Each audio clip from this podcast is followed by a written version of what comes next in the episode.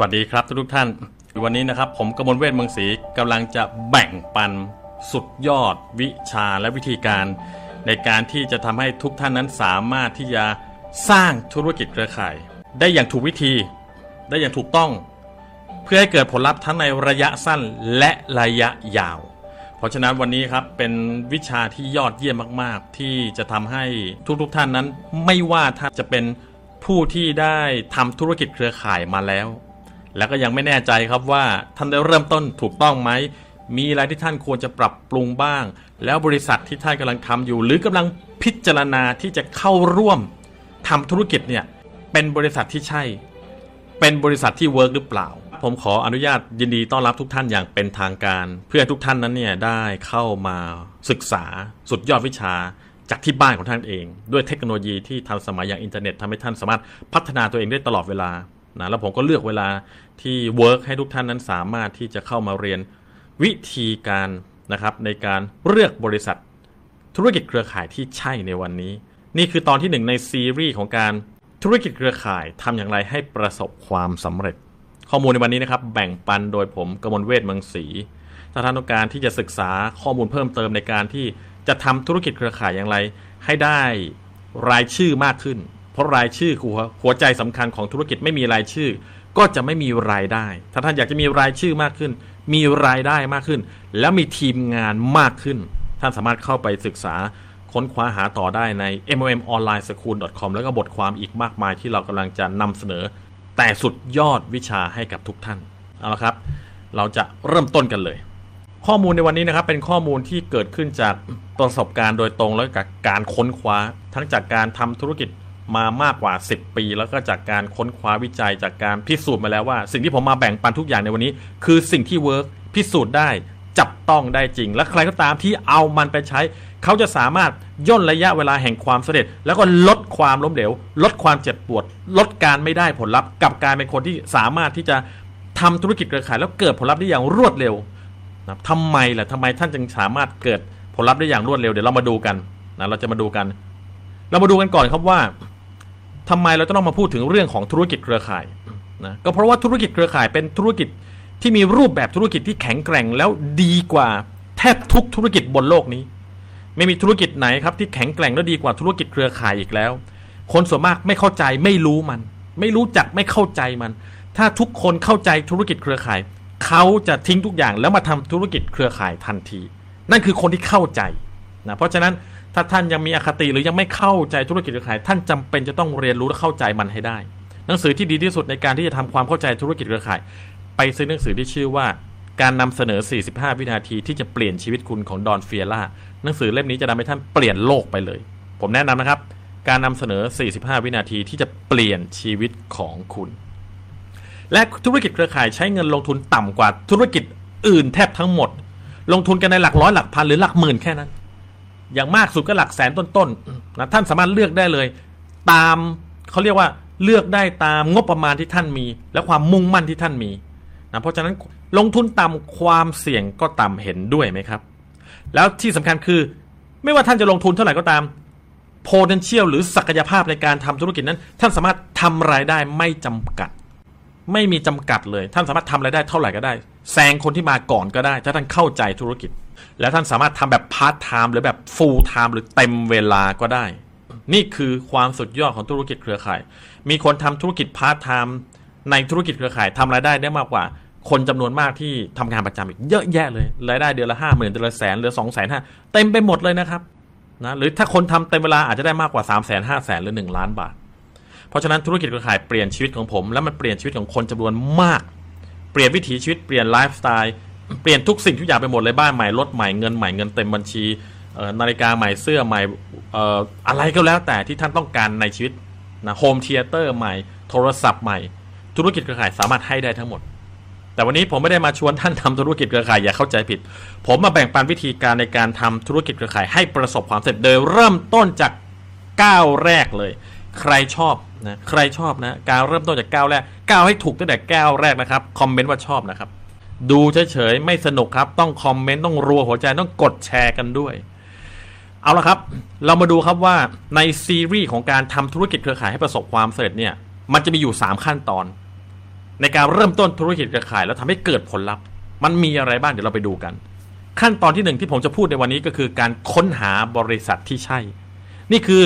ศาสตร์และศิลป์ของการเริ่มต้นธุรกิจเครือข่ายที่ workที่ไม่ค่อยมีคนเอามาแบ่งปันหรือเอามาสอน ทำให้คนเลือกธุรกิจเครือข่ายสเปะสปะ เลือกผิดเลือกถูก ไม่เข้าใจ หรือโดนหลอกก็มี หรือไม่ก็เลือกบริษัทแล้วมันรู้ตัวที่หลังว่าเฮ้ยมันไม่ใช่อะมันฉันไม่ได้เลือกฉันไม่ได้อยากทำธุรกิจแบบนี้ฉันไม่ได้อยากทำธุรกิจที่ให้ผลตอบแทนแบบนี้ หรือแผนการตลาดแบบนี้ หรือมีวิธีในการทำธุรกิจแบบนี้นะข้อ2ขั้นตอนที่ 2 ก็คือ วิธีเริ่มต้นธุรกิจเครือข่ายให้ถูกต้อง ถ้าเราค้นหาบริษัทที่ใช่เจอแล้ว เราจะต้องมีวิธีในการเริ่มต้นธุรกิจให้ถูกต้อง เพราะถ้าเริ่มไม่ถูกมันส่งผลกระทบอย่างมากเลย ยกตัวอย่างเช่น ถ้าท่านไม่รู้วิธีการเริ่มต้นกับกลุ่มเป้าหมายที่เป็นคนรู้จัก ท่านอาจจะทำให้เกิดการเสียความสัมพันธ์กันได้ และนั่นไม่ใช่สิ่งที่ท่านอยากจะเจอหรอก ผมการันตี เพราะฉะนั้นท่านจะต้องรู้วิธีการเลือกบริษัทที่ใช่ และต้องรู้วิธีการเริ่มต้นธุรกิจเครือข่ายให้ถูกต้อง แล้วเมื่อท่านรู้วิธีแล้ว ท่านจะต้องใช้กลยุทธ์ในการสร้างธุรกิจที่ work เอามาลงมือทำให้เกิดผลลัพธ์อย่างต่อเนื่องอย่างยั่งยืนแล้วเอาไปสอนทีมงานใหม่ด้วย เพราะฉะนั้นนี่คือ 3 ขั้นตอนนะที่ผมจะเอามาแบ่งปันอย่างต่อเนื่อง ถ้าท่านดูตอนนี้แล้วนะเหมือนตอนที่ 1 ท่านต้องติดตามตอนที่ 2 ตอนที่ 3 จะทำให้ความรู้แล้วทักษะในการทำธุรกิจเครือข่ายของท่านนั้น จะก้าวไปข้างหน้าอย่างก้าวกระโดดเลยทีเดียว เพราะนี่คือประสบการณ์ 14 ปีที่ผมเอามาแบ่งปัน ท่านอยากจะย่นระยะเวลาแห่งความสำเร็จของท่านให้เหลือแค่ประมาณ 1 ปีไหมล่ะ หรือ 1 ปีครึ่งแทนที่ท่าน จะต้องไปลองผิดลองถูกเอง 14 ปีเหมือนกับผม เพราะฉะนั้นสามขั้นตอนเมื่อสักครู่นี้คือกุญแจสู่ความสำเร็จในธุรกิจเครือข่าย ทุกบริษัท ถ้าท่านชอบนะครับรัวหัวใจกันมาเยอะๆอย่าหยุดเวลาดูแล้วรัวไปด้วย หรือไม่ก็คอมเมนต์นะเห็นด้วยคอมเมนต์ชอบคอมเมนต์ใช่คอมเมนต์ love อะไรก็ว่าไป เอาละครับ เรามาเริ่มต้น มาศึกษา 7 ขั้นตอนในการค้นหาธุรกิจเครือข่ายที่ใช่ให้พบกัน แล้วถ้าท่านเป็นคนที่กำลังมองหาธุรกิจอยู่ นี่คือสุดยอดเนื้อหาที่สำคัญที่สุดในชีวิตของท่านเลย หรือถ้าท่านตอนนี้กำลังสงสัยว่าธุรกิจที่ท่านเลือกอยู่ มันใช่หรือเปล่า รู้สึกตังหิดตังหิดทำไปรู้สึกติดติดขัดขัดนี่ก็จะเป็นการพิสูจน์ให้ท่านได้เห็นครับว่า ใช่หรือไม่ เรามาดูขั้นตอนที่หนึ่งกันครับ ขั้นตอนที่หนึ่งจากเจ็ดขั้นตอนในการค้นหาธุรกิจเครือข่ายที่ใช่ก็คือหนึ่งเราจะต้องทำการตรวจสอบสืบค้นบริษัทนะว่าบริษัทเนี่ยเป็นบริษัทอะไรนะตรวจสอบสืบค้นเป็นนักสืบเลย เพราะว่าการเลือกบริษัทที่ใช่ จะเป็นกุญแจสู่ความสำเร็จของทุกทุกท่านเลย ถ้าเลือกบริษัทที่ไม่ใช่ ท่านจะเจอปัญหาเยอะแยะมากมายปวดหัว ปวดหัวสุด ๆ ไปเลยนะเพราะฉะนั้นต้องเลือกให้ถูกนะเดี๋ยวผมจะบอกหมดเลยครับ อย่าเชื่อคนอื่น ฟังสิ่งที่ผมแบ่งปันวันนี้ ไว้ก่อนแล้วอย่าเพิ่งเชื่อทุกคนที่มาชวนท่านทำธุรกิจ จงฟังสิ่งที่ผมบอกแล้วเอาไปพิจารณาว่า สิ่งที่คนกำลังมาชวนท่านทำธุรกิจนั้นเขากำลังพูดในสิ่งที่ work กับท่านหรือเปล่า แล้วเรามาดูครับว่าเราจะสืบค้นบริษัทยังไงหนึ่งเราต้องค้นหาข้อมูลทางอินเทอร์เน็ต เพราะการค้นหาข้อมูลทางอินเทอร์เน็ตจะช่วยตอบคำถามที่ท่านมีได้มากโขเลยทีเดียว ไปที่ Google ครับ ง่าย ๆ ครับ เปิดโทรศัพท์ขึ้นมา เปิด Google ขึ้นมา เปิดคอมพิวเตอร์เปิดโน้ตบุ๊กขึ้นมา แล้วสืบค้นบริษัทที่ท่านสนใจ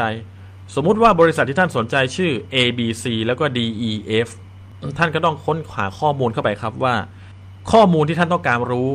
เพื่อที่ท่านจะได้รู้ว่าบริษัทนี้ work จริง ๆ นั้นน่ะมีอะไรบ้าง ผมไม่ปล่อยให้ท่านเดาหรอก เดี๋ยวผมจะบอกให้ว่า มีอะไรบ้าง ข้อต่อมาคือ การทำการค้นหาข้อมูลเพื่อพิจารณาว่าบริษัทใดจะดีที่สุดต่อท่านนั้น เป็นการส่วนตัวนั้นเป็นสิ่งที่สำคัญและจำเป็น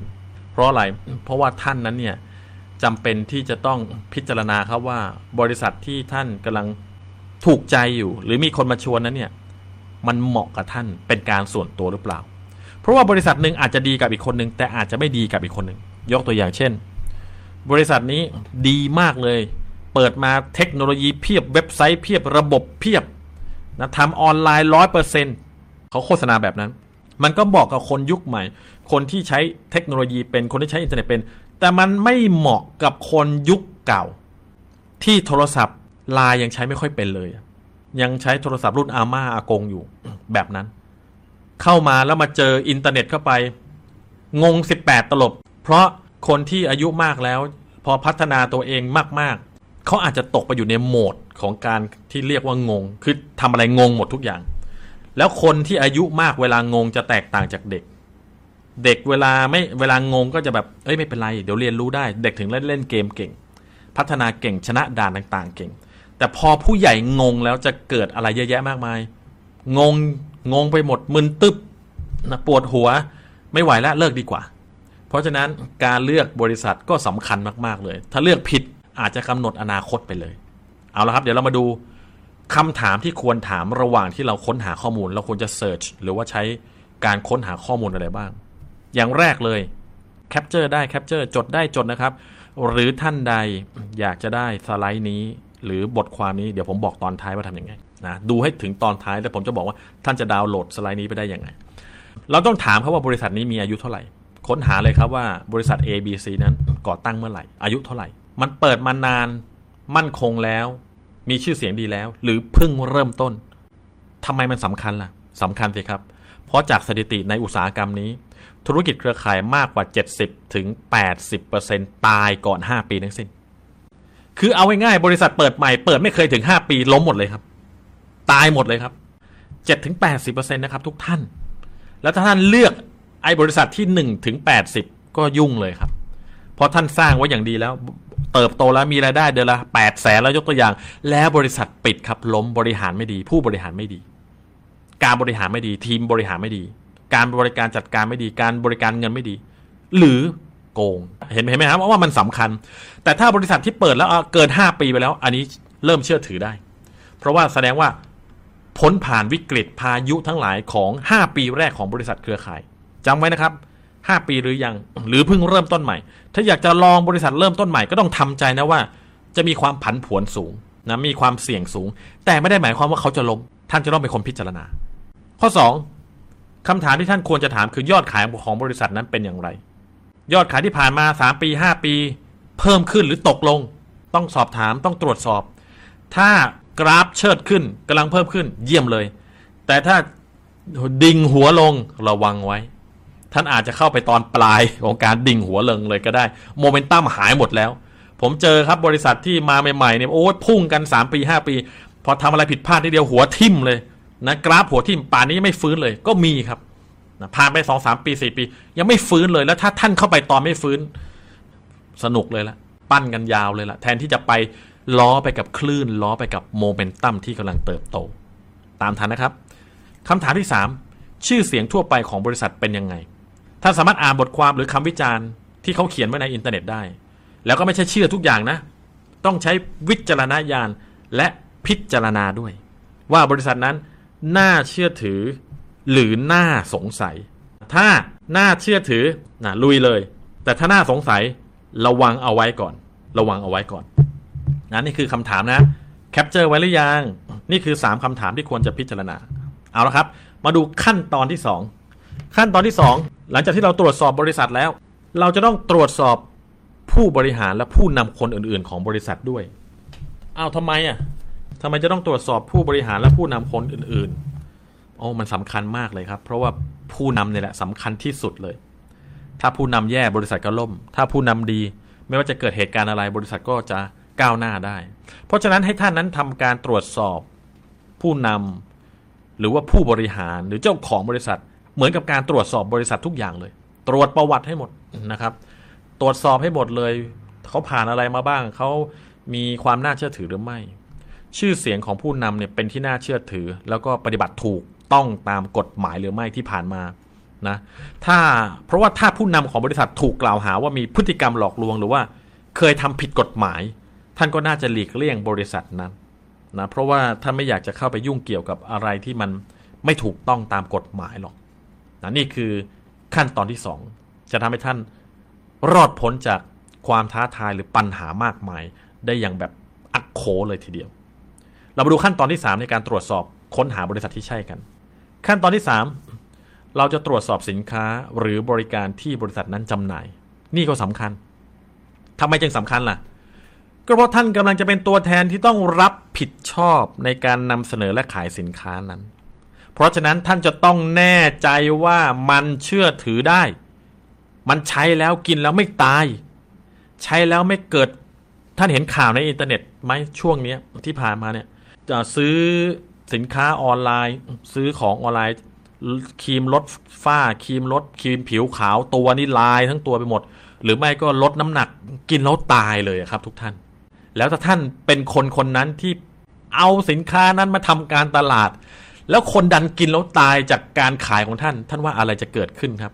ไม่อยากเจอใช่ไหม ถ้าไม่อยากเจอคอมเมนต์ว่าไม่อยากเจอ หรือว่าอยากอยากเจอ แน่นอนไม่มีใครอยากเจอ เพราะบางบริษัท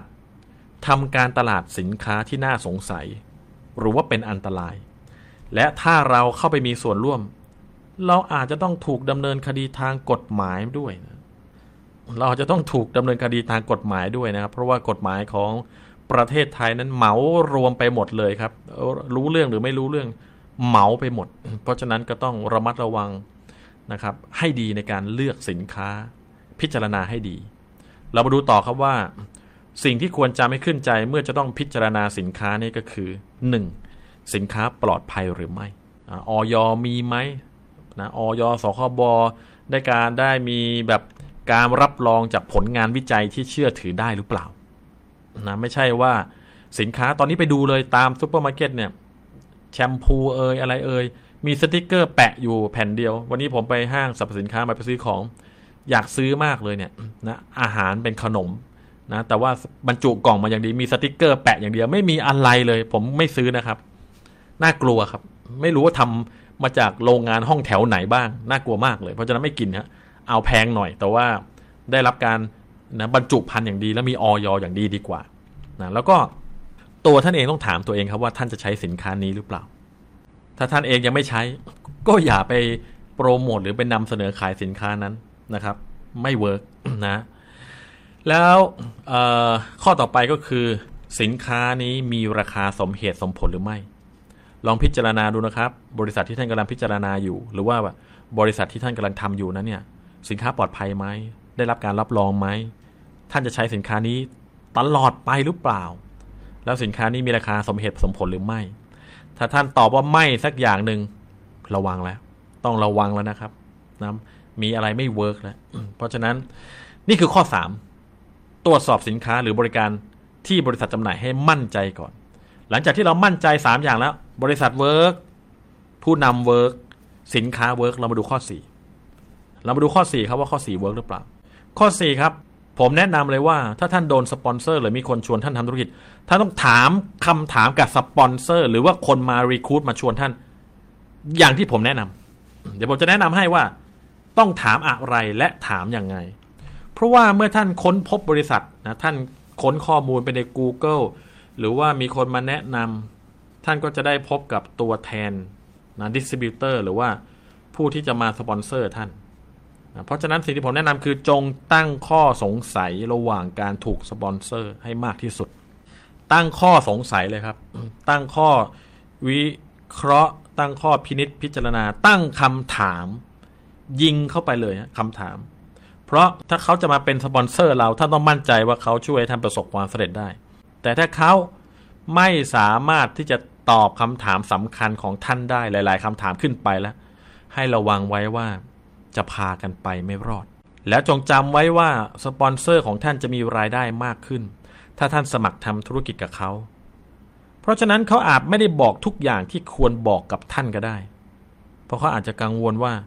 ถ้าท่านไม่ทำเขาก็จะไม่มีรายได้ ไม่ได้หมายความว่าทุกคนจะคิดแบบนี้ แต่ส่วนมากคิดแบบนี้ เขาถึงอยากจะสปอนเซอร์เราให้ได้มาก ๆ คิดแต่เรื่องของการรับรายได้ของเขาในระยะสั้น ไม่ได้คิดถึงเรื่องว่าเขาจะช่วยเราให้เราประสบความสำเร็จในระยะยาวได้อย่างไร เพราะฉะนั้นนี่คือสิ่งที่ท่านจะต้องเตรียมตัวเอาไว้ถามคำถามกับสปอนเซอร์ของท่าน นี่คือคำถามที่ผมแนะนำว่าท่านจะต้องถามเขาหนึ่งท่านต้องทำยอดขายเท่าไหร่นะท่านต้องทำยอดขายเท่าไหร่สำคัญมาก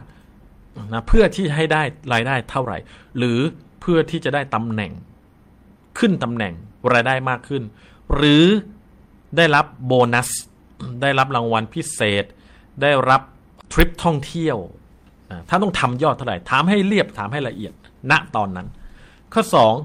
ท่านต้องสปอนเซอร์คนกี่คน ท่านจึงจะสามารถยกระดับองค์กรของท่าน หรือว่าขึ้นตำแหน่งได้ หรือได้รับสิทธิพิเศษที่บริษัทจะให้ หรือว่าได้รับโปรโมชั่น บางบริษัทอาจจะมีแจกบ้านแจกรถแจกอะไรก็แล้วแต่ ท่านจะต้องทำถึงจุดไหน ให้เขาอธิบายให้ท่านเห็นภาพ อธิบายได้ไม่ละเอียดก็ขอภาพคร่าวๆแล้วกันว่าท่านต้องทำระดับไหน ข้อ 3 ท่านต้องเข้าประชุมหรืออบรมอะไรบ้าง และต้องไปเมื่อไหร่ ทีแค่ไหน แล้วมันเหมาะกับวิถีชีวิตท่านหรือเปล่าไลฟ์สไตล์ของท่านหรือเปล่า แน่นอนว่าถ้าท่านอยากจะทำธุรกิจมันต้องทุ่มเท แต่คราวนี้ถ้าเขาบอกว่าพี่สมมติสมมติท่านอยู่นาราที่วาดหรืออยู่นครศรีธรรมราชหรืออยู่เชียงรายเชียงใหม่ลำพูนกาฬสินธุ์หนองคาย พี่ต้องเข้ากรุงเทพทุกสัปดาห์ครับ อบรมครับ ติดต่อกันปีครึ่งกับพี่ เราจะได้แบบประสบความสำเร็จ เราจะได้เรียนรู้จากคนที่เขาประสบความสำเร็จ ต้องมาพี่ต้องมาออนไลน์ไม่เอาไม่ไม่เอามันไม่ไม่ได้อารมณ์พี่ท่านจะมาหรือเปล่า โอกาสที่ท่านจะประสบความสำเร็จ ท่านจะได้เรียนรู้มีไหมถ้าเขาไม่มีระบบ supportที่ไม่ต้องมาทีขนาดนั้น ก็ยังสามารถพัฒนาตัวเองได้ นี่ เห็นหรือยังว่าสำคัญไหมต้องถาม ท่านว่าสำคัญไหมล่ะคำถามเนี้ยถ้าสำคัญคอมเมนต์ว่าสำคัญครับ เมื่อกี้ข้อสี่เนี่ยคือสามคำถามที่ท่านต้องถามสปอนเซอร์นะครับ นี่คือหลักๆเลย แล้วท่านอาจจะถามเขาต่อก็ได้ว่า เขาจะสามารถช่วยให้ท่านประสบความสำเร็จได้ยังไงบ้าง เขาจะสนับสนุนอะไรได้บ้างถามเลย ทีมของเขามีใครบ้าง upline ของเขาเป็นใครรายได้เท่าไหร่ มันเป็นสิทธิ์ของคนที่กำลังเลือกธุรกิจไง ถ้าไม่ work ตอบอะไรไม่ได้เลย แล้วก็ไม่มีความน่าเชื่อถือเลย ท่านจะได้ละลดละเลิกในการติดตามบริษัทนี้แล้วไปดูบริษัทใหม่ คราวนี้เรามาดูข้อ 5 ข้อ 5 วิธีการอ่าน ข้อ5ต้องอ่านสัญญาอย่างระมัดระวัง เพราะว่าการจะเซ็นใบสมัครนั้นสำคัญมาก ถ้าท่านเซ็นใบสมัครทำธุรกิจแบบคือแบบไม่อ่านเลย ซึ่งผมเชื่อว่า คนส่วนมาก 8-90%ไม่อ่านเลยครับอ้าวเซ็นใบสมัคร ชื่อเบอร์โทรบ้านจ่ายเงิน ลงชื่อ เสร็จแล้วพอเกิดปัญหาขึ้น ไปเอาเรื่องกับบริษัท บริษัทบอกเอาไม่ได้อ่านสัญญาหรอว่าเขาไม่รับผิดชอบเรื่องนี้เรื่องนี้เรื่องนี้นะ เพราะฉะนั้น ผมแนะนำว่าถ้าถึงเวลาว่าท่านตกลงแล้วจะสมัครแล้ว ก็อย่าเพิ่งเซ็นอะไรทันทีนะอย่าเพิ่งเซ็นเด็ดขาดแต่จงใช้เวลาในการอ่านแล้วก็ทำความเข้าใจสัญญาทั้งหมดก่อน ใจเย็นๆครับ ไม่ต้องรีบขนาดนั้น ยังมีเวลาให้ท่านสร้างธุรกิจเครือข่ายอีกหลายปี เพราะฉะนั้นใช้เวลาสักห้านาทีอ่านสัญญาที่จะทำให้ท่านได้เปรียบ แทนที่ท่านจะเสียเปรียบในอนาคต หรือท่านอาจจะต้องปรึกษาทนายหรือฝ่ายบัญชีของท่าน เพื่อให้ท่านได้มั่นใจครับว่าท่านได้รับผลตอบแทนที่ยุติธรรม และบริษัทที่ท่านกำลังพิจารณา หรือกำลังคุยอยู่นะถูกกฎหมาย อย่าได้เกรงใจ อย่าเพิ่งรีบสมัคร บอกขอคุยกับทนายก่อน บางทีคนที่มาชวนเขาอาจจะแบบแสดงอาการมาก็ได้ถ้าเขารู้ว่าธุรกิจของเขามันไม่ถูกกฎหมายนะเพราะฉะนั้นท่านจะต้องพิจารณาเลย ถ้ามีฝ่ายบัญชีหรือมี ทนายสอบถามเลย ผมจะเข้าร่วมกับบริษัทนี้มีแผนการตลาดแบบนี้ช่วยดูหน่อยว่ามันเวิร์กไหมนะข้อ 6 ระวังสัญญาณผิดกฎหมายให้ดี ถ้าท่านตรวจสอบเป็นสังเกตเป็นพิจารณาเป็น ท่านจะเห็นหรือได้ซิกแนวได้สัญญาณว่าบริษัทนี้อาจจะมีโอกาสผิดกฎหมาย ตอนนี้ไม่ใช่อนาคตไม่แน่ หรืออาจจะตอนนี้เลยก็ได้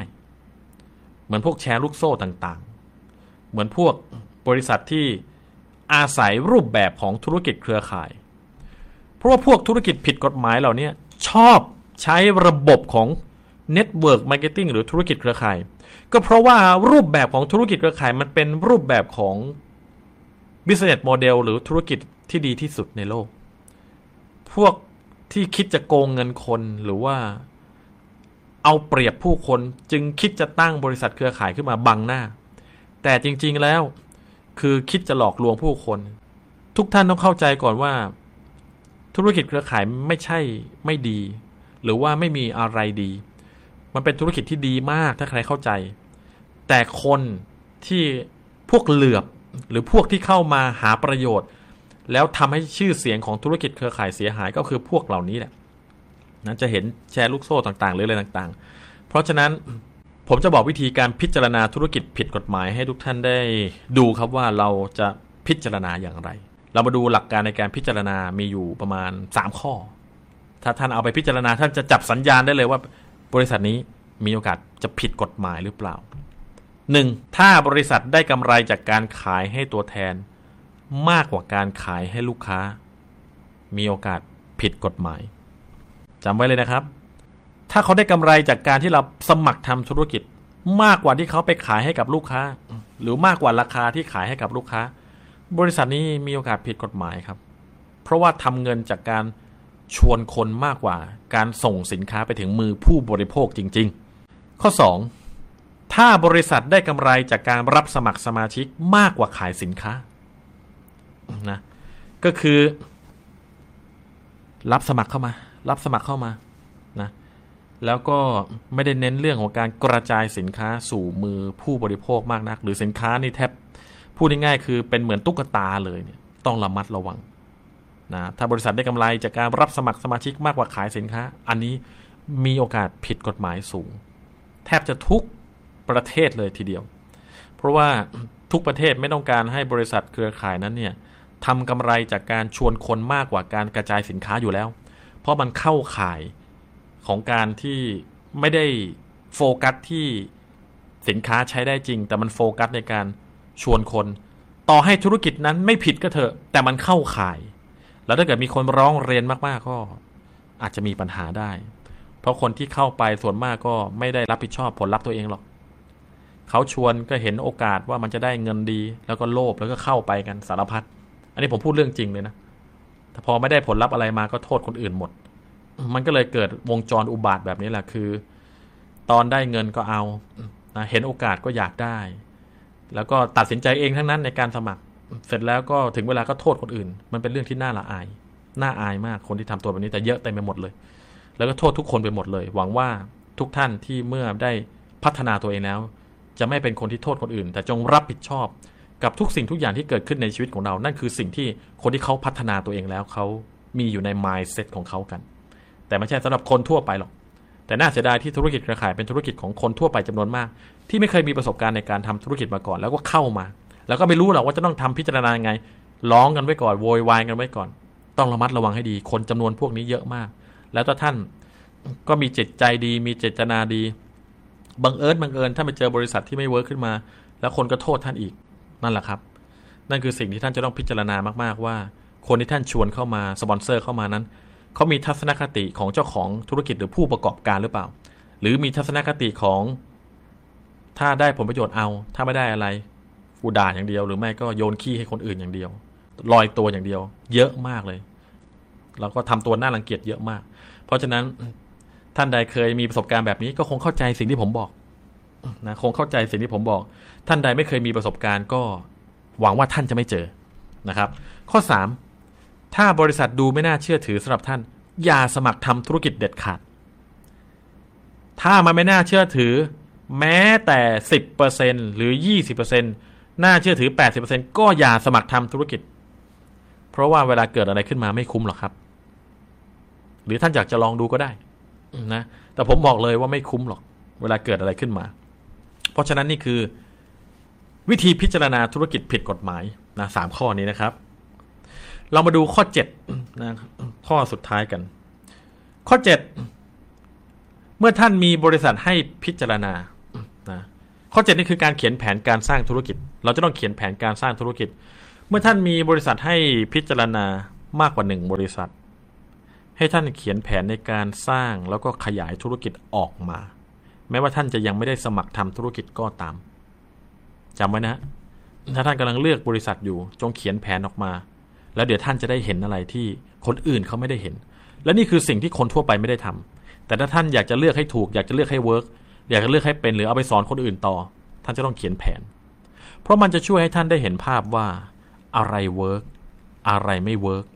ก่อนที่จะทำธุรกิจนั้น ดีกว่าสมัครไปแล้วแก้ไขอะไรไม่ได้นะ เดินหน้าก็โอ้โหไม่รู้จักจะเดิน เพราะว่าเลือกผิดไปแล้ว ถอยหลังก็ถอยไม่ได้ คืนของก็ไม่ได้หมดการันตีสามสิบวันไปแล้วอะไรแบบนี้นะเพราะฉะนั้นผมจะมีคำแนะนำในการเขียนแผนการสร้างธุรกิจให้ถ้าท่านอยากรู้ตั้งใจฟัง capture ได้ capture หรือถ้าอยากได้สไลด์ทั้งหมดหรือว่าอยากได้บทความนะครับ เดี๋ยวผมจะบอกตอนท้ายคำแนะนำในการเขียนแผนการสร้างธุรกิจหนึ่ง ท่านกำลังจะขายสินค้าหรือบริการอะไร เขียนออกมาเปรียบเทียบกัน ดูซิว่าสินค้าหรือบริการของบริษัทที่ท่านกำลังดูอยู่ หรือกำลังเปรียบเทียบอยู่นั้น เหมือนกันแค่ไหนแตกต่างกันแค่ไหน ราคาเป็นอย่างไง กลุ่มตลาดเป้าหมายของท่านคือกลุ่มไหน ท่านต้องเขียนออกมาครับ ท่านมีกลุ่มหรือยัง ท่านจะขายแต่คนรู้จักอย่างเดียวหรือเปล่า หรือท่านจะขายให้กับคนไม่รู้จักด้วยนี่คนไหนคือกลุ่มของท่านอายุเท่าไหร่ เพศอะไร เขาอยู่ที่ไหน เขามีกำลังซื้อเท่าไหร่ บางสินค้านี่โอ้โหครีมกระปุกหนึ่งราคาหกพันอย่างเงี้ย ท่านจะไปแล้วท่านเนี่ยทำงานอยู่แถวๆยกตัวอย่างนะ คือแบบตามนิคมอุตสาหกรรมสมมติ มีคนมาชวนท่านทำธุรกิจ แล้วแต่ละคนรายได้ต่อเดือนเนี่ยหกพันเจ็ดพันขายครีมกระปุกละหกพันท่านว่าจะขายได้ไหมเห็นเห็นไหมว่าการเขียนแผนการสร้างธุรกิจสำคัญ ไม่ใช่ใครมาชวน แล้วก็บอกว่าโอ้ยรวยเดี๋ยวรวย สมัครหมดเลย เจ็บตัวกันมาเยอะแล้ว จริงหรือเปล่าล่ะ ถ้าจริงคอมเมนต์ว่าจริงนะถ้าจริงคอมเมนต์ว่าจริง มันมันใช่แบบนั้นแหละนะแล้วท่านจะให้เวลาในการทำธุรกิจเท่าไหร่ จะเป็นการทำธุรกิจแบบพาร์ทไทม์หรือเต็มเวลานะท่านจะทำก่อนเลิกงานหรือหลังเลิกงาน ท่านจะทำตอนไหนนะสำคัญมากที่ท่านจะต้องเขียนแผนออกมา ถ้าท่านไม่เขียนแผน ท่านก็ไม่รู้ว่าจะต้องทำอะไร มันสเปะสปะ เสียเวลาไม่มากหรอกสิบนาที แต่มัน save ความล้มเหลวของท่านมหาศาลเลย บางคนสูญเงินกันเป็นแสนเป็นล้านนะครับ เพราะฉะนั้นท่านไม่อยากพลาดมาหรอก ผมเอาสุดยอดการเตรียมตัวเริ่มต้นธุรกิจมาบอกเนี่ยก็เพื่อให้ท่านนั้นเนี่ย ไม่พลาดเหมือนอย่างที่คนมหาศาลเขาพลาดกันมานะข้อต่อไปที่ท่านควรจะพิจารณาก็คือเป้าหมายของท่านคืออะไร ท่านต้องการทำธุรกิจเครือข่ายเพื่อต้องการร่ำรวยจริง ๆ มี financial freedom ก็คือมีอิสรภาพทางการเงินและเวลา หรือแค่ทำรายได้เสริม เพิ่มขำๆหรือจ่ายค่าน้ำค่าไฟ ต้องชัดเจน เพราะความไม่ชัดเจนไม่มีพลัง ความชัดเจนหรือ clarity เนี่ยก่อให้เกิดพลัง ก่อให้เกิดพลัง ท่านจะต้องมีเป้าหมาย คนไม่มีเป้าหมายเดินไปไหนก็ไม่ถูกหรอก ท่านต้องคิดระยะยาวครับว่าอีกห้าถึงสิบปีข้างหน้าท่านเห็นภาพตัวเองเป็นยังไงในการทำธุรกิจนี้ สินค้านี้ บริษัทนี้ การเดินทางแบบนี้ วิธีการทำธุรกิจแบบนี้ ท่านต้องเห็นภาพว่าท่านจะอยู่กับมันได้ห้าถึงสิบปีหรือเปล่า ถ้าท่านอยากจะสร้างธุรกิจเครือข่ายให้เกษียณเลยท่านต้องใช้เวลาไม่ต่ำกว่าห้าถึงสิบปีครับ แน่ ๆ พวกรวยเร็วหนึ่งปีสองปีสามปีมีจริงคำตอบคือ แล้วมันยั่งยืนหรือเปล่าล่ะ ผมเห็นเลิกกันทำเยอะแยะแล้ว รวยกันอยู่แป๊บเดียว รวยกันโด่งดังไปทั่ว แล้วก็เลิกไปแล้วบายบายแล้วลาออกแล้วเลิกแล้วไปทำธุรกิจอื่นดีกว่าอ้าวก็ไหนว่ารวยไงทำไมเลิกอะอย่างอื่นดีกว่า ถามหน่อยเป็นท่าน รับรายได้เดือนละล้านสองล้านสามล้านท่านจะเลิกไหมก็เขาไม่ได้บอกเหตุผลทั้งหมดไง ว่าทำไมเขาเลิก นั่นเป็นเพราะว่าถ้าวิธีการในการทำธุรกิจมันไม่ work มันจะส่งผลลัพธ์ระยะสั้น คือเห็นผลแหละหนึ่งปีสองปีสามปีเนี่ยเห็นผล โอ้ยได้เงินเยอะ แต่เสร็จแล้วตายเรียบ ตายหมดทั้งองค์กร ท่านไม่อยากได้แบบนั้นหรอก ความสำเร็จของท่านอยู่บนซากศพของนักธุรกิจที่ตายนะจากการที่ท่านนั้นเนี่ยไม่มีแผนในการทำธุรกิจที่ work ระยะยาวจริง ๆ เห็นหรือยังล่ะว่ามันส่งผลกระทบต่อครอบครัวหลายครอบครัวแค่ไหน กลยุทธ์ในการทำการตลาดคืออะไร ตรงนี้ท่านต้องเขียนออกมาเลย เช่น ท่านต้องโทรหาคนไม่รู้จักหรือเปล่า ถ้าใช่ท่านรับมันได้ไหม ถ้ารับมันได้ดีสุดยอดเลย โทรหาคนไม่รู้จักทุกวันทุกวันทุกวันทุกวัน ท่านจะเก่งมากๆเลย แต่ท่านรับมันได้หรือเปล่า ถ้ารับได้สุดยอด ถ้ารับไม่ได้ เขาใช้อินเทอร์เน็ตช่วยเปล่า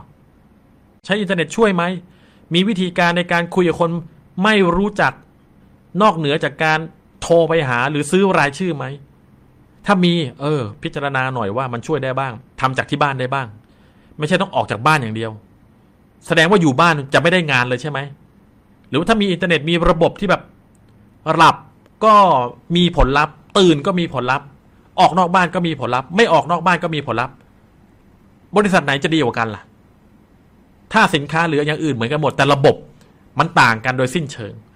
เป็นผมคงต้องพิจารณาบริษัทที่มันครบถ้วนกระบวนการ ออฟไลน์ออนไลน์ ผู้นำระบบสินค้า สื่อ เห็นภาพไหมฮะหรือคลาสสิกจริง ๆ เคาะประตูตามบ้าน ไปเว้ยพวกเรา สมัครแล้วอ้าวเครื่องกรองน้ำพร้อม เครื่องฟอกอากาศพร้อม ครีมพร้อม ไปพวกเราวันนี้ หมู่บ้านสามกรห้าร้อยหลังคา ลุย เฮสนุก ผมไม่ได้บอกว่ามันไม่ดีนะ ท่านพร้อมจะทำมันห้าถึงสิบปีหรือเปล่า ถ้าพร้อมทำเลย ถ้าไม่พร้อมพิจารณาก่อนว่ากลยุทธ์สำคัญไหม เพราะถ้าการตลาดไม่ work ถ้าไม่มีทางสินขายสินค้า หรือว่าไม่มีทางสปอนเซอร์คนได้ แล้วก็ไปถึงห้าถึงสิบปีข้างหน้าได้ เพราะคนที่เข้ามาจะตายเร็วมาก เพราะเขาทำไม่ได้เหมือนกัน ถ้าวิธีมันยากมากหรือซับซ้อนมาก เพราะฉะนั้นมันจะต้องมีระบบที่ work ต้องมีความเรียบง่าย ทุกคนสามารถทำได้ในระยะเวลาหนึ่ง เช่น วิธีการเข้ามามีอยู่สี่ขั้นตอนเท่านั้น แล้วทุกคนไม่ว่าอายุขนาดไหนก็ทำได้ ในระยะเวลา1นถึงสปี โอ้อย่างนี้ท่านสามารถประสบความสำเร็จร่ำรวยได้ ถ้าคนที่เข้ามาทำธุรกิจกับท่านอยู่อย่างน้อย1นถึงสปีต่อคน ชาติเฉลี่ยนะ อย่างนี้ท่านไปถึงระดับ 10 ปีได้อย่างแน่นอนการันตี การันตีเลย แต่ถ้าเข้ามา1เดือน2เดือน3เดือนเลิกหมดแล้ว ต้องสร้างใหม่ตลอด ตายตายตายตายตายเห็นไหมว่า การพิจารณาก่อนเลือกสำคัญมากเลยทุกอย่างสำคัญหมด เพราะมันคือฟันเฟืองมันคือกลไกในการทำให้รถธุรกิจเครือข่ายของท่านวิ่งฉิว แต่ถ้าฟันเฟืองอันไหนไม่ work ติดขัด เก่าแก่หย่อนยาน หรือเสียหาย รถท่านจะไปได้เร็วแค่ไหนล่ะ ย่อมไม่เร็วเลยเห็นภาพไหมฮะ และท่านสามารถปรับปรุงหรือเปลี่ยนแผนได้เมื่อจำเป็นนะครับ ไม่ต้อง fix ไม่ต้องยึดติดทำไมไม่ work ต้องเปลี่ยนครับ เพราะมันจะช่วยท่านได้มากเหลือเกิน เมื่อท่านทำตามคำแนะนำนี้ตอนท่านเริ่มต้น สิ่งที่ผมแนะนำเจ็ดขั้นตอนนี้ ท่านต้องจำไว้ขึ้นใจ เพราะจากสถิติแล้ว คนหนึ่งคนไม่ได้อยู่ในบริษัทเดียวตลอดชีวิตหรอก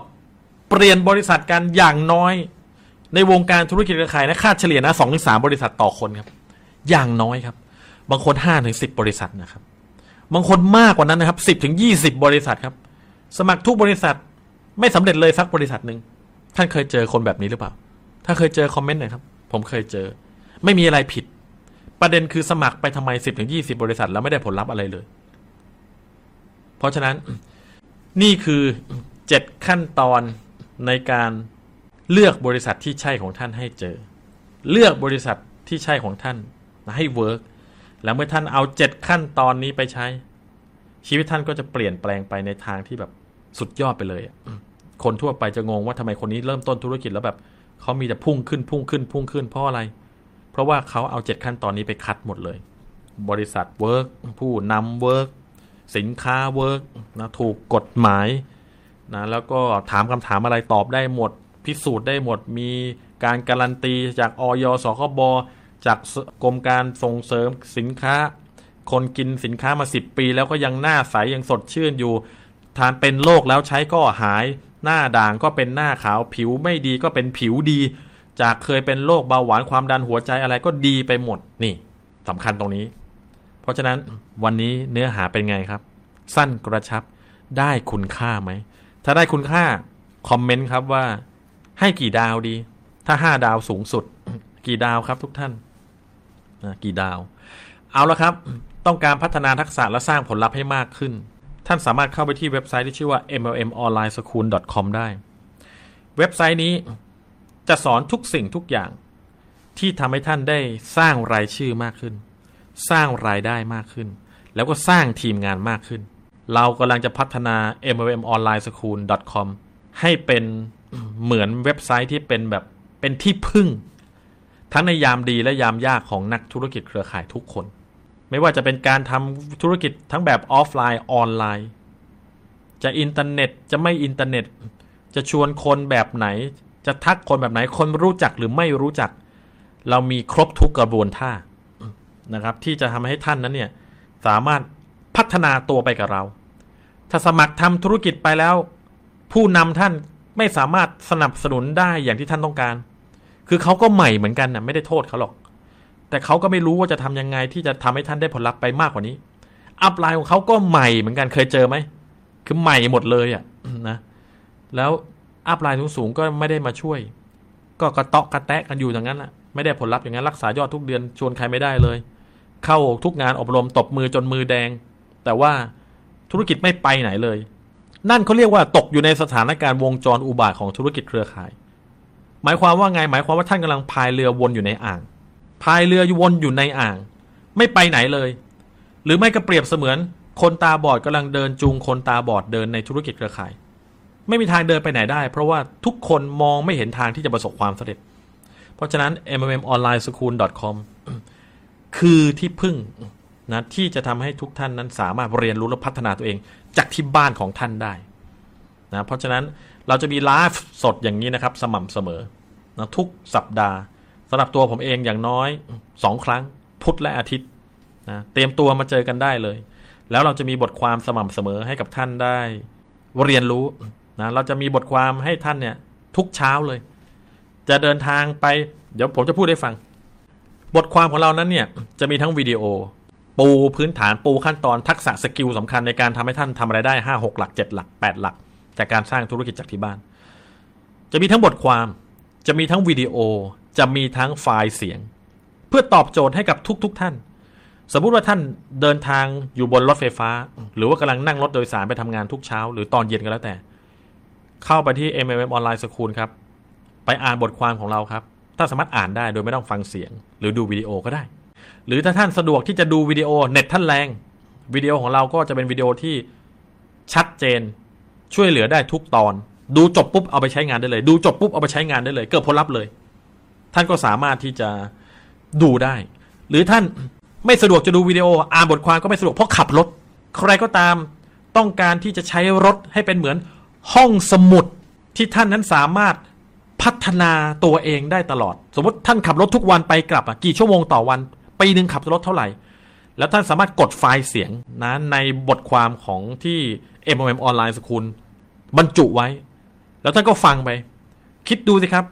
ฟังมาทุกวันมันจะไม่เก่งเหรอ สอนวิธีการเชิญคนมาดูโอกาสสมมตินะเดี๋ยวผมจะ สมมุติว่าผมทำบทความสอนวิธีการชวนคนรู้จักมาดูโอกาสนะเพราะว่า Wall Market เป็นตลาดที่ทำง่ายที่สุดนะทำง่ายกว่าคนไม่รู้จักนะครับ หลายๆ คนคิดว่าทำการตลาดกับคนไม่รู้จักนั้นง่ายกว่า ไม่จริงทำกับคนรู้จักง่ายกว่า แต่ที่คนส่วนมาก สปอนเซอร์หรือชวนคนรู้จักมาดูโอกาสธุรกิจ หรือสมัครทำธุรกิจกับท่านไม่ได้ เป็นเพราะว่าเขาไม่รู้วิธีการที่ work ผมก็จะเขียนบทความ แล้วก็ทำวิดีโอแล้วก็สอนเลยว่า มันมีกี่ขั้นตอนในการที่จะชวนคนรู้จักให้ work ยกตัวอย่างเช่นมีสามขั้นตอนหนึ่งเวลาเราคุยกับคนรู้จักเราต้องเร่งรีบ เราจะต้องแบบไม่มีเวลาเยอะมีเวลาแค่หนึ่งนาทีเท่านั้น สวัสดีสมชาย ฉันไม่มีเวลามากนะ แต่ฉันมีเรื่องสำคัญที่จะคุยกับนาย นายมีเวลาหนึ่งนาทีกับฉันไหมฉันกำลังที่จะต้องไปทำธุระสำคัญ หรือต้องกำลังประชุมกับหุ้นส่วนสำคัญ มีเวลาหนึ่งนาทีไหมนี่คือรีบ ข้อสองต้องให้คุณค่ากับสมชาย ถ้าเราอยากให้เขามาดูโอกาส สมชาย ฉันถามจริงๆเถอะ ถ้าฉันได้พบช่องทาง ที่ทำให้ฉันกับนาย สามารถทำรายได้เพิ่มสักเดือนละสองหมื่นถึงห้าหมื่นต่อเดือน โดยที่เราไม่ต้องหยุดงานที่เราทำอยู่ด้วยนะ ไม่กระทบงานเลยนะทำพาร์ทไทม์ได้ นายอยากรู้ไหมว่าทำยังไง ถ้าท่านเป็นสมชายท่านจะตอบว่าไง อยากรู้ไหมเดือนละห้าหมื่นอะอยากรู้ไหม extra money โดยไม่กวนงานประจำไม่กวนเวลาครอบครัว ท่านอยากรู้ไหมฮะ comment ครับอยากรู้ไหมถ้าอยากรู้เราต่อด้วยข้อสามดึงกลับสมชายฉันก็ไม่รู้นะว่าเหมาะกับนายหรือเปล่า มันอาจจะไม่เหมาะก็ได้ แล้วก็ไม่รู้ด้วยนะว่านายนั้นเนี่ยจะมีคุณสมบัติมากพอที่จะ รับโอกาสนี้ไปไหม แต่ถ้านายอยากรู้นายต้องมาดูเอง พรุ่งนี้ฉันจะนัดคุยกับหุ้นส่วนกับฉันที่สตาร์บัคเดอะมอลล์บางกะปิเซ็นทรัลพระรามเก้าตอนหกโมงเย็นนายเลิกงานนายต้องผ่านทางนี้อยู่แล้ว นายแวะมาสิ เราจะพูดให้ฟังว่าทำยังไง แต่ต้องบอกกันนะไม่การันตีเลยทั้งสิ้น นายอาจจะไม่ได้เข้าโปรเจกต์นี้ หรืออาจจะได้ก็ได้ นายต้องลองฟังหุ้นส่วนฉันนะแล้วก็ไม่มีอะไรที่จะต้องแบบผูกมัดกันด้วย นายชอบก็โอเค นายไม่ชอบก็ กลับบ้านไปไม่มีปัญหาใดทั้งสิ้น ให้เราเลี้ยงกาแฟนายสักแก้วไหมนี่ นี่คือวิธีการหนึ่งในวิธีการชวนคนรู้จักที่เวิร์กไม่เสียความสัมพันธ์ ไม่มีการหลอกอะไรทั้งสิ้น สื่อสารตรง professional ให้เขาตัดสินใจด้วยการมาด้วยตัวเขาเอง เขาไม่มาไม่เป็นไรโดนนัดใหม่ นายสนใจจริงหรือเปล่า ถ้าไม่สนใจฉันจะไม่พูดอีก แต่ถ้านายสนใจเดี๋ยวอังคารหน้าจะมีการประชุมอีกครั้ง เดี๋ยวเราเจอกัน คราวนี้ที่ออฟฟิศที่ไหนก็ว่าไป เห็นภาพไหมครับ เป็นไงบ้างสคริปต์เมื่อกี้สคริปต์เมื่อกี้สร้างรายได้ให้คนเป็นสิบเป็นร้อยเป็นพันล้านเลยนะครับ แค่สคริปต์เมื่อกี้ครับ ยังมีอีกสารพัดสคริปต์นะเพราะฉะนั้นท่านอยากจะพัฒนาทักษะทั้งออฟไลน์ ให้เป็น king ออฟไลน์หรือเปล่านะออฟไลน์ก็เก่ง พูดต่อหน้าคนเนี่ย เวลาท่านนำเสนอ presentation เนี่ย เวลาท่าน present เนี่ยคนที่แบบ โอ้ยกมือเลย เอาด้วย เอาด้วย จากที่กอดอกอยู่เนี่ยนะ กลายมาเป็นแบบปล่อยเลย หัวเราะด้วยสนุกด้วย สุดท้าย เออ พี่ชอบคุณนะคุณแบบนำเสนอพี่เห็นภาพมากเลย ขอบคุณมากเลยนะ ที่ทำให้พี่ได้เห็นภาพ เพราะเขาได้เรียนรู้ อย่าลืมสิว่าเวลาเวลาเรา present น่ะจะต้อง educate แล้วก็ entertain คือจะต้องให้เขาได้ประโยชน์ และต้องสนุกด้วย อย่าพูดน่าเบื่อเหมือนกับที่คนเขาพูดกันทั่วไป ในการเปิดโอกาสทางธุรกิจน่าเบื่อมาก ทุกคนหลับกันหมด ไม่เอาแบบนั้น นี่คือทักษะ หรือถ้าจากการตลาดออนไลน์ล่ะทำยังไงท่านยังสามารถสร้างรายชื่อ5้าถึงสิรายชื่อทุกวัน จากคนไม่รู้จักในโลกออนไลน์ แล้วคนเหล่านี้พร้อมที่อยากจะทำธุรกิจกับท่านแล้ว แล้วอยากสมัครทำธุรกิจกับท่านแล้ว ท่านอยากมีวิชานี้ไหมครับ ถ้าผมบอกเลยถ้าท่านได้วิชานี้ไป ชีวิตท่านจะไม่เหมือนเดิมเลย เพราะท่านจะไม่มีวันตาย และไม่มีวันตัน ในการสร้างธุรกิจใด ๆ อีกเลยตลอดชีวิตจำไว้นะครับ ถ้าท่านมีทักษะในการสร้างรายชื่อ อย่างไม่มีวันจบสิ้น ภาษาอังกฤษเรียกว่า endless leads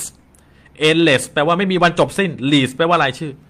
ถ้าท่านต้องการมีทักษะในการสร้างรายชื่อ ลูกค้าหรือผู้มุ่งหวังอย่างไม่มีวันจบสิ้น และท่านสามารถสร้างรายได้ได้อย่างต่อเนื่อง ท่านจะไม่มีวันตาย และไม่มีวันตัน ในธุรกิจไหนๆเลยบนโลกนี้ รวมถึงธุรกิจเครือข่ายด้วย นี่คือสุดยอดทักษะที่นักธุรกิจ 99.99%ต้องรู้แต่ไม่รู้ว่าเขาต้องรู้ นั่นคือปัญหาเลยทำให้คนไปถึง เขาบอกให้ list รายชื่อ ก็ไม่รู้ list ยังไงให้ work เขาบอกให้โทรชวนคน บางบริษัทบางคนสอนไม่ถูกต้องสอนให้โกหกอะ เคยเคยโดนหลอกไปฟังธุรกิจเครือข่ายไหมระดับผมนี่ยังเคยโดนหลอกเลยนะ ไม่เชื่อเลยว่าจะโดนหลอกไปได้ เพราะเชื่อใจ คนที่มาชวนว่าเป็นคนรู้จัก พอไปถึงเนี่ย รู้เลยว่า เฮ้ย โดนหลอกมา กลิ่นอายนี่รู้เลยแหมอยู่ในวงการนี้มาสิบกว่าปีแล้วทำไมไม่รู้ แล้วเขาเลยไม่ได้รับความเชื่อถือจากผมอีกเลยตลอดชีวิต อย่าทำเราไม่จำเป็นต้องหลอกคนหรอก ท่านเห็นด้วยไหมครับ เราทำวิธีที่ work กว่า smart กว่าฉลาดกว่า แล้วทำให้คนอยากทำธุรกิจกับเราเองได้ ไม่จำเป็นต้องหลอกใครทั้งสิ้น นั่นคือเขาไม่รู้ว่าเขาไม่รู้อะไร ที่จะทำให้เขาประสบความสำเร็จ เพราะฉะนั้นท่านสามารถเข้าไปที่เว็บไซต์ mlmonlineschool.com ติดตามทุกช่องทาง และถ้าต้องการติดตามผมพูดคุยกับผม เข้าไปที่เว็บไซต์นี้ของผมได้นะครับ ติดตามผมผ่านไลน์นะครับ อยากคุยไลน์กับผมนะฮะแอดไปที่กมลเวท .com/line ต้องการติดตามผมผ่าน Messenger คุยกับผมผ่าน Messenger Facebook นะครับ ไปที่กมลเวท .com/msg ต้องการติดตามผมดูวิดีโอที่ผมนั้นนำเสนอสม่ำเสมอผ่าน YouTube ไปที่กมลเวท .com/youtube ต้องการติดตามผมเข้ากลุ่มลับของเรา Facebook กลุ่มที่ผมจะสอนการตลาดที่ทรงพลังที่สุดอย่างวันนี้เนี่ยไปที่กมลเวท .com/facebook group นะครับเอาละครับ หวังว่าวันนี้ท่านจะได้ประโยชน์อย่างมหาศาล ท่านใดที่เข้ามาใหม่ และท่านต้องการที่จะได้รับข้อมูลสำคัญ อยากจะได้ข้อมูลเพิ่มขึ้นคอมเมนต์ด้านล่างนะครับ อยากเรียนรู้อยากได้ข้อมูลเพิ่มขึ้นเดี๋ยวแอดมินของเรานั้นเนี่ยจะทักทายพูดคุยสอบถามถึงความต้องการของท่าน ว่าท่านต้องการพัฒนาทักษะด้านไหน อยากสร้างรายได้เท่าไหร่ ท่านขาดอะไรไป เรามีทีมโค้ชเรามีแอดมินที่จะช่วยให้ท่านนั้นเนี่ยได้เกิดผลลัพธ์ แล้วเราจะไปเจอกันที่จุดสูงสุด see you at the top สำหรับวันนี้นะครับ ท่านใดที่ยังไม่ได้กดแชร์ กดแชร์ก่อนนะจ๊ะเพื่อที่ท่านนั้นจะได้เห็นวิดีโอไลฟ์ของผม ยังไม่ได้กดติดตามวิดีโอไลฟ์กดติดตาม แล้วก็กดหัวใจเยอะๆกดถูกใจเยอะแล้วเราพบกันใหม่ในโอกาสหน้าสำหรับวันนี้ผมไปก่อนนะครับ สวัสดีครับ